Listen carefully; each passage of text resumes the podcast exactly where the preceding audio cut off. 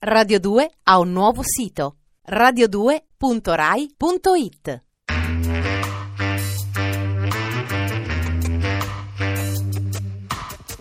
Alle 8 della sera. Il racconto delle cose e dei fatti. Going down, down, down. Scipione l'Africano di Giovanni Brizzi. Going down, down, down. The sea is flecked with bars of gray.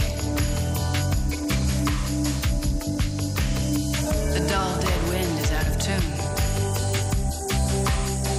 Siamo alla vigilia di Zama, della battaglia di Zama, dello scontro decisivo. Ho parlato del, del cerchio rosso. Ecco, questo è il cerchio rosso. È il cerchio rosso del destino, l'incontro che i due grandi, i due grandi personaggi della guerra annibalica, i due grandi personaggi della seconda guerra punica, i più grandi personaggi del tempo loro, l'incontro che questi due uomini avranno tra poco prima nell'unica volta in cui si vedono faccia a faccia e poi nell'unica volta in cui si confrontano su un campo di battaglia. Annibale e Scipione giocano, giocano di finezza, giocano di finezza anche sul piano strategico, non solo sul piano tattico. Mentre Scipione avanza lungo il corso del Bagradas, l'Uadi Meggerda di cui abbiamo già parlato, devastando le fattorie e i possedimenti, la, la grande eh, piana agricola di Cartagine, andando incontro a Massinissa che gli deve portare il contributo dei suoi cavalieri, Annibale cerca di superarlo. Cerca di superarlo, marcia a tappe forzate per un percorso trasversale rispetto a quello seguito da Publio e arriva in pochi giorni a eh, porre le tende presso Zama Regia, l'attuale Yama, a 80 miglia circa ad occidente di Adrumetum, dove aveva il suo accampamento. Si propone di congiungersi con Vermina, il figlio di Siface, che è rimasto libero e che dovrebbe portargli un contributo di cavalieri, si propone soprattutto di impedire a Scipione di ricevere le forze di Massinissa, annientando quest'ultimo o eh, sconfiggendo Publio stesso lontano dalle sue basi, prima che riceva il supplemento di truppe a cavallo che sta aspettando. È una mossa azzardata, ma è l'unica possibile. Scipione però la intuisce e a sua volta si spinge avanti a tappe forzate superando le posizioni del nemico. Annibale non riesce ad intercettarlo anche perché non ha, pochi cavalieri e può soltanto raggiungerlo e accamparsi non lontano da lui. Non può però impedire che Massinissa si unisca alle forze di Scipione sotto i suoi stessi occhi, portandogli 6.000 fanti e soprattutto 4.000 cavalieri numidici. Vermina, che sarà poi sconfitto a sua volta dai romani sul finir di quell'anno, è ancora impegnato a combattersi con i suoi avversari, cioè con le forze dello stesso Massinissa, tra le montagne dell'interno. Hanno rischiato entrambi, i due generali, ma adesso la situazione premia decisamente Scipione. Annibale, mentre tutto si ritorce contro di lui, si trova ad essere lontano dalle sue basi, in procinto di essere costretto ad accettare lo scontro in condizioni di svantaggio e accampato in una posizione forte ma non troppo ben provvista di acqua e provvedersi di acqua potrebbe essere addirittura difficile di fronte agli attacchi, alle scorrerie dei cavalieri nemici che sono, come si è detto, più numerosi, per la prima volta più numerosi dei suoi. Addirittura ritirarsi verso Adrumetum potrebbe essere difficile con un nemico che è molto più forte di lui in cavalleria. L'alternativa allo scontro, l'alternativa alla battaglia campale è quella di venire a patti. Annibale si risolve a chiedere un abboccamento al rivale e una mattina, forse di fine ottobre, i due si incontrano. Ecco il cerchio rosso. Il cerchio rosso, i due si incontrano, molti moderni hanno, hanno dubitato di questo incontro ritenendolo un'invenzione forse di Ennio, però Polibio ne parla e quindi io sono incline ad accettarlo. D'altra parte l'evento ha un fascino enorme, l'evento ha un fascino enorme, sono a contatto i due massimi generali del tempo loro. Annibale tenta di negoziare, probabilmente si rende, conto, si rende conto che il negoziato è impossibile. Credo sia anche curioso di vedere il giovane rivale di cui gli hanno parlato tanto bene. Le condizioni sono, sono quelle già dettate da Publio, ma io credo che Publio non accetterebbe neppur più quelle condizioni, nel senso che è arrivato di fronte al suo avversario, è convinto di poter vincere e vuole la battaglia. La battaglia, la battaglia è un episodio lungo. Descriverla forse si può, anzi senz'altro si può, bisognerebbe essere ovviamente davanti ad una lavagna. Io la vedo, la battaglia è il vero capolavoro di Annibale. Annibale dirà, e io credo che intenda dire proprio questo, a un certo momento in un aneddoto famoso, se avessi vinto la battaglia di Zama sarei il più grande generale di ogni tempo e credo che voglia dire esattamente questo. Zama è il suo capolavoro. Annibale ha di fronte un generale che ha migliorato le sue concezioni tattiche, che ha un esercito più compatto, meglio addestrato, fanaticamente devoto al suo comandante, ha tutte le soluzioni possibili Annibale dalla sua ha alcuni piccoli vantaggi. 80 elefanti, che in realtà servono, servono a poco, tutto sommato, servono però a, ad imporre a Scipione un certo particolare tipo di schieramento, ha dei mercenari forse più versatili delle fanterie leggeri di Scipione, cioè uomini che possono essere usati sia come truppe leggere sia in molti casi gli iberici o i liguri anche come truppe pesanti, come truppe di linea. E ha una certa superiorità nella fanteria. Ha inoltre la percezione precisa che le battaglie antiche sono battaglie bloccate, cioè che una volta che si è scelta una soluzione bisogna poi andare in fondo a quella soluzione e continuare su quella strada. Mm, è difficilissimo modificare una battaglia antica. Sa che Scipione predilige e prediligerà sempre da buon romano uno scontro di fanteria, sa che Scipione ha perfezionato la sua manovra avvolgente impiegando ai campi magni soltanto le sue forze legionarie, le proprie forze legionarie. Se riuscirà ad invitare il nemico ad una battaglia di fanteria, avrà forse una speranza di vittoria. Ecco, questo è, questo è, il progetto. Questo è il progetto di un uomo che in questa battaglia mostra che cosa voglia dire la differenza fra grande generale e genio militare assoluto. Annibale appartiene a questa seconda categoria, è cioè capace di fronte ad un avversario che ha migliorato le sue tattiche, di fare un passo ulteriore e di manovrare meglio di lui sul campo di battaglia.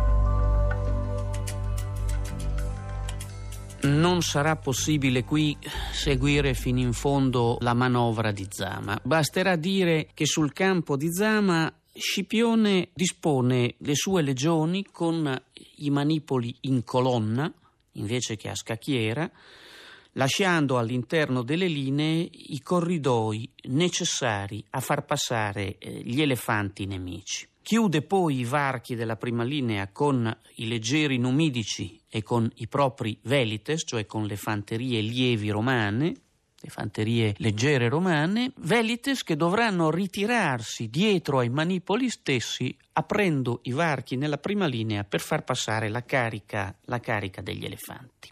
Le cavallerie alle ali, l'Elio e Massinissa, gli Italici e i Numidi, dovranno sgombrare le ali dell'esercito di Annibale in modo da permettergli di aprire le sue legioni e di stritolare sui fianchi il nemico presumibilmente senza ricorrere all'uso della cavalleria. La battaglia si apre con, eh, si apre probabilmente in questo caso è, è Annibale a lasciare, a lasciare, il giovane avversario uscire per primo. Scipione è baldanzoso, è convinto di poter vincere contro il grande maestro. Ed ecco che quando Annibale esce ha dato ai suoi uomini una serie di ordini ha dato alle sue cavallerie l'ordine di non impegnarsi, ma di fuggire tirandosi dietro i nemici il più lontano possibile, tirandosi dietro l'Elio e Massinissa, i Numidi e i cavalieri italici il più lontano possibile dal campo di battaglia. Ha poi dato ordine ai soldati dei due primi scaglioni, in prima linea ci sono i mercenari di suo fratello, in seconda linea le fanterie cartaginesi, di non impegnarsi a fondo ma appena iniziato il combattimento di ripiegare senza turbare gli ordini che seguono, senza turbare le linee che seguono e di venire a disporsi lateralmente alla terza linea, cioè la linea dei veterani d'Italia. Nella marcia di avvicinamento, a un certo momento, i, eh, ad uno stadio di distanza, le fanterie pesanti, i veterani d'Italia si fermano le altre due linee, coperte dal polverone, cominciano ad avanzare venendo a contatto con le fanterie, con le fanterie romane. Al cominciare della zuffa, tutto procede come apparentemente ha previsto Scipione. Gli elefanti filtrano attraverso le linee dello schieramento romano e si sfogano dietro nella piana, oppure in parte vanno a disturbare le cavallerie puniche sui lati, le quali attaccate dai cavalieri romani, latini e numidici si disperdono in fuga. Rimangono a questo punto le due fanterie pesanti, le due linee di fanteria pesante e comincia lo scontro. Quando la nube di polvere sollevata dagli eserciti in marcia si dissolve, Scipione si rende conto però che la manovra che aveva in mente di eseguire contro il nemico non può eseguirla più. Non può eseguirla più perché la terza linea, i veterani d'Italia, sono ad uno stadio di distanza e non verrebbero presi sui lati da seconda al secondo e terzo scaglione delle sue legioni uscite sui fianchi. In sostanza la zuffa è una zuffa durissima con tra i suoi astati e le file avversarie, ma sia pure a prezzo di, di pesanti perdite, forse tra i 4 e i 6 mila caduti contro circa mille caduti romani, i superstiti delle due prime linee cartaginesi si dispongono ai lati della terza. Credo che a questo punto a Scipione sia sembrato di sognare quella manovra che lui ha eseguito a perfezione ai Campi Magni ha visto eseguirla, sia pure con qualche difficoltà, dal suo avversario che l'ha messa in atto prima di lui. Cioè adesso, di fronte, attenzione, di fronte alle fanterie pesanti legionarie, forse, forse 15, forse 16 mila uomini, gli altri non contano, i Velites contano contro gli elefanti, i Numidi contano, contano contro gli elefanti, non contano contro le fanterie pesanti, adesso Scipione ha 16 mila uomini, 15-16 mila uomini e ha di fronte non solo i 15-16 mila fanti, i 15 mila veterani d'Italia, ha di fronte ai lati, schierati ai lati, due corpi di consistenza circa pari formati dai superstiti delle linee avanzate puniche, cioè circa altri 14-15 mila uomini che raddoppiano in pratica l'estensione del nemico e deve affrontare una battaglia e come l'affronta?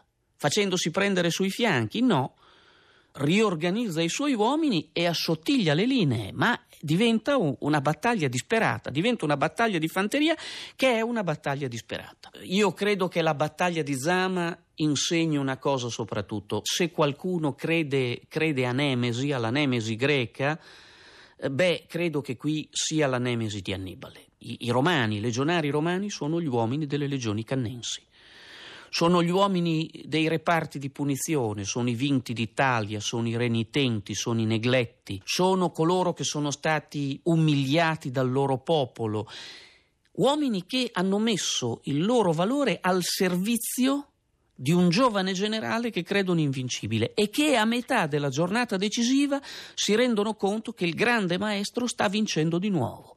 Ecco, io credo che questi uomini si farebbero uccidere tutti e resistono, resistono, resistono fino a che quelle cavallerie che Publio Scipione ha lasciato andare convinto di poter vincere soltanto con i fanti non tornano. Possiamo usare eh, forse la frase che viene attribuita al generale Desé a Marengo, arrivando quando Napoleone sta perdendo la battaglia, dice la battaglia è perduta, possiamo però cominciarne e vincerne un'altra. Ecco, eh, Zama è come Marengo c'è una seconda battaglia che viene vinta dalle fanterie romane che resistono e dai cavalieri romani che ritornano, dai cavalieri romani e numidici che ritornano. A questo punto Annibale ha perduto la sua corsa contro il tempo, ha combattuto meglio del suo avversario, ma ha perduto la sua corsa contro il tempo e nulla può più salvare i veterani d'Italia una parte degli altri si salvano, ma i veterani d'Italia no, sono nel centro, dalla distruzione. Eh, cadono sul campo di Zama circa 20.000 uomini dell'esercito di Annibale. Annibale a questo punto, malgrado abbia compiuto un autentico capolavoro, ha perso la battaglia decisiva. Lascia in eredità a Roma qualche cosa di straordinario, cioè quella capacità di manovrare sul terreno quella capacità, quell'elasticità, quella flessibilità straordinaria che metteranno le legioni romane in grado da questo momento in avanti di distruggere con estrema facilità, in modo estremamente facile, le falangi ellenistiche. La guerra però a questo punto è decisamente perduta. Annibale cavalca prima verso Adrumetum e poi verso Cartagine, raggiunge la città e a un certo momento non è più in condizione di resistere e sarà lui stesso a patrocinare una pace che in questo momento è inevitabile. Alle 8 della sera. Scipione l'Africano di Giovanni Brizzi. Regia di Sara Zambotti. A cura di Giancarlo Simoncelli. Radio 2 ha un nuovo sito radio2.rai.it